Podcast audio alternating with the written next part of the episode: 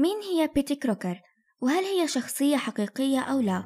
أهلا في الحلقة 33 من بودكاست نورة تدون واللي بيركز على التسويق والإدارة في عام 1921 ميلادي نشرت شركة دقيق اسمها Gold Medal Flour على أحد الصحف مسابقة فيها لغز والجائزة كانت زي الدبوس على شكل كيس الدقيق ووصلتهم إجابات كثيرة ولكنهم أتفاجأوا كمان وصلتهم أسئلة المشاركين استغلوا هذه المسابقة في إرسال المشاكل اللي بيواجهوها في الخبز وسألوهم عن الحل.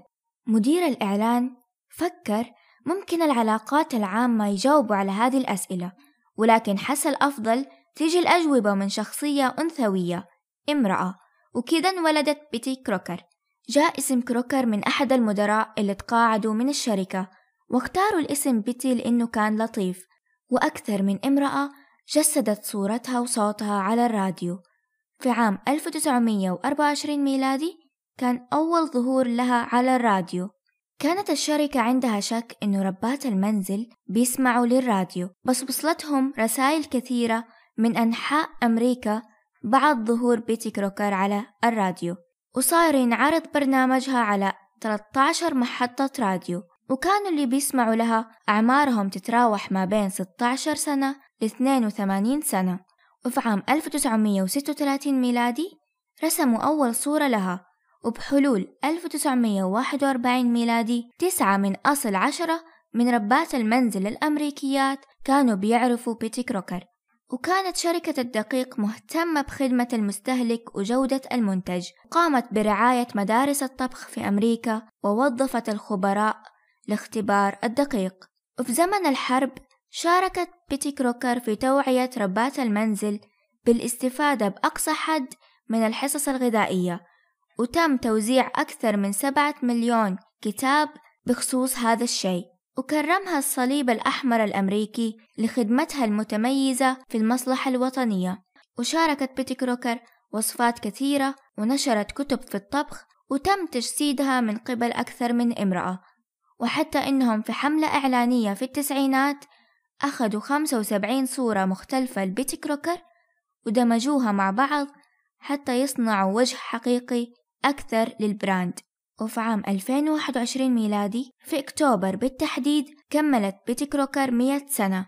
طيب ليش اخترعوا هذه الشخصية؟ المرأة بتحتاج لبطل. وفكرت الشركة بتجسيد البطل على شكل امرأة ذكية وإيجابية تحل مشاكلهم وتلهمهم. وتم ولادة وتطوير هذه الشخصية اللي اسمها بيتي كروكر عبر التاريخ من قبل عدة خبراء في الاقتصاد المنزلي والتسويق وخبراء في الثقافة الأمريكية للتأثير على سلوك المستهلكين زي ربات المنزل. إيش الأسباب اللي تخلي من المهم تجسيد صورة شخصية لل brand؟ في أربعة أسباب رئيسية. أولها إعطاء هوية لل brand. إعطاء وجه للعملاء يتعرفوا عليه بسرعة ويربطوه بالصفات البشرية حيشجعهم هذا الشيء على التواصل. نفس بيتي كروكر حتى إنهم ممكن يشوفوا نفسهم في هذه الشخصية. ثاني سبب تذكر العميل بسهولة للصورة الشخصية للبراند. ما لاحظتوا إننا بنتذكر الوجوه أكثر من الأسماء؟ هذه ترى دراسة حقيقية إنه الناس بيميلوا لتذكر الوجوه أكثر من الأسماء. فتجسيد صورة لل brand حيساعد العملاء في التعرف على علامتكم التجارية. فمثلا مطاعم الوجبات السريعة زي ماكدونالدز رابطينه بالمهرج وبرجر كينج بشخصية ملك وكنتاكي بشخصية المالك. كل brand لها شخصية مميزة. ثالث سبب حيكون في ثقة بين ال brand والعميل لأن المستهلك بيثق في الناس أكثر من الشركات. فلما العلامة التجارية أو البراند تجسد شخصية محبوبة راح يثق فيها الناس وبالمنتجات المرتبطة بهذه الشخصية وحيزيد احتمال شرائهم منها وتوصية اللي يعرفوهم بهذه المنتجات.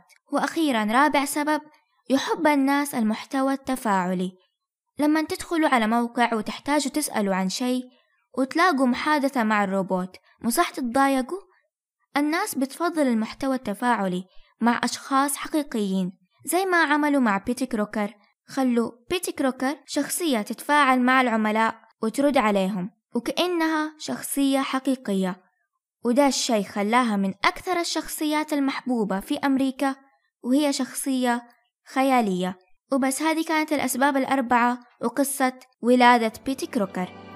لا تنسوا تعملوا لايك والاشتراك في قناتي وشكرا لكم.